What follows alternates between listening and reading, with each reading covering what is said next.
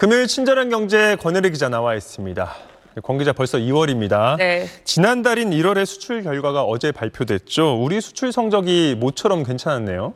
네, 1월 한 달 동안에 우리 수출 546억 9천만 달러로 우리 돈으로 72조 원이 훌쩍 넘었는데요. 1년 전에 비해서 18%나 늘었습니다. 새해 출발이 좀 희망적이죠. 이렇게 전년 대비 수출이 두 자릿수로 늘어난 거는 2022년 5월 이후로 처음입니다. 우리가 수출로 밖에서 벌어들인 돈이 수입으로 밖에 나간 돈보다 더 많은 것도 지금 8개월째 연속입니다. 어제 우리 주식시장이 정말 모처럼 웃었습니다. 코스피 지수 2% 가까이 상승했는데요. 우리 증시가 따라가는 모습을 자주 보이는 뉴욕 증시가 요즘 연일 역대 최고치를 갈아치울 때는 못 따라갔었는데, 반대로 어제는 뉴욕 증시가 시들한 직후였는데도 불구하고 모처럼 한국 증시는 힘을 낸 겁니다. 여러 가지 이유가 있지만요. 역시 가장 큰 이유는 어제 나온 이 1월의 수출 성적표 덕분이라고 할 수 있습니다. 지금 보여드리는 표에서처럼 한국 증시는 결국 수출에 좌우된다고 해도 과언이 아닙니다. 수출이 잘 될 때는 다른 여건이 좋지 않아도 오르는 힘이 생깁니다. 특히 증시를 통해서 우리 기업들에 투자하는 외국인들은요, 이런 한국 경제에 대한 공식 지표들을 보면서 사고 파는 모습이 바로바로 나타납니다. 오랜만에 수출이 두드러지게 좋으니까 어제 외국인들이 특히 바이 코리아에 나서서 증시를 끌어올렸습니다. 네, 역시 수출인가 봅니다. 네. 수출이 어디서 좋아진 건가요? 네, 역시 한국 최대 수출 품목인 반도체입니다.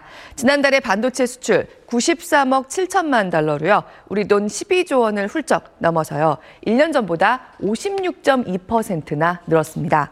2022년 하반기부터 우리가 경기 침체를 겪은 가장 큰 이유도 반도체, 1월 분위기가 좋았던 가장 큰 이유도 반도체입니다.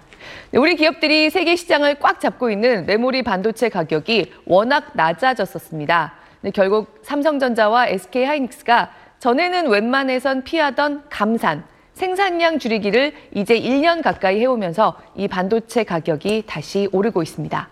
게다가 세계적인 인공지능 열풍이 우리에게도 훈풍입니다.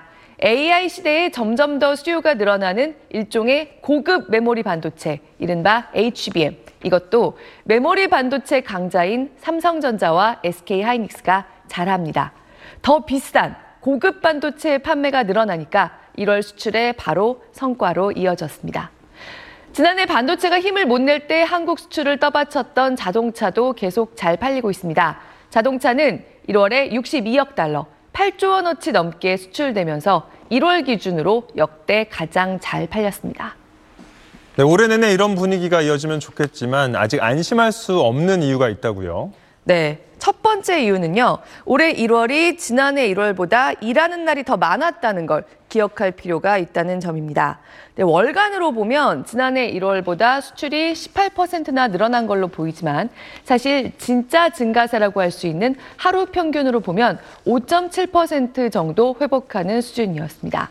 그러니까 설이 껴서 지난해 2월보다 일하는 날이 적은 이달 2월까지 합쳐서 올 초의 수출 상승세가 정말 올해를 희망적으로 볼 수 있을 만한 수준인지 판단할 필요가 있다는 겁니다. 또 하나는 점점 수출이 잘 되는 업종이 편중되는 모습이 나타난다는 겁니다. 지금 보여드리는 표에서 뚜렷하게 보이는데요. 반도체와 자동차 그리고 조선업을 제외하면 다른 업종들은 여전히 일평균 기준으로는 사실상 마이너스 증가율 수준입니다. 아무리 반도체와 자동차가 핵심이라고 해도 전반적인 수출 경기에서 이렇게 차별화가 심해지면 우리나라 사람들의 살림살이가 골고루 나아지는 모습은 기대하기가 어렵고요. 수출 반등에도 한계가 있습니다.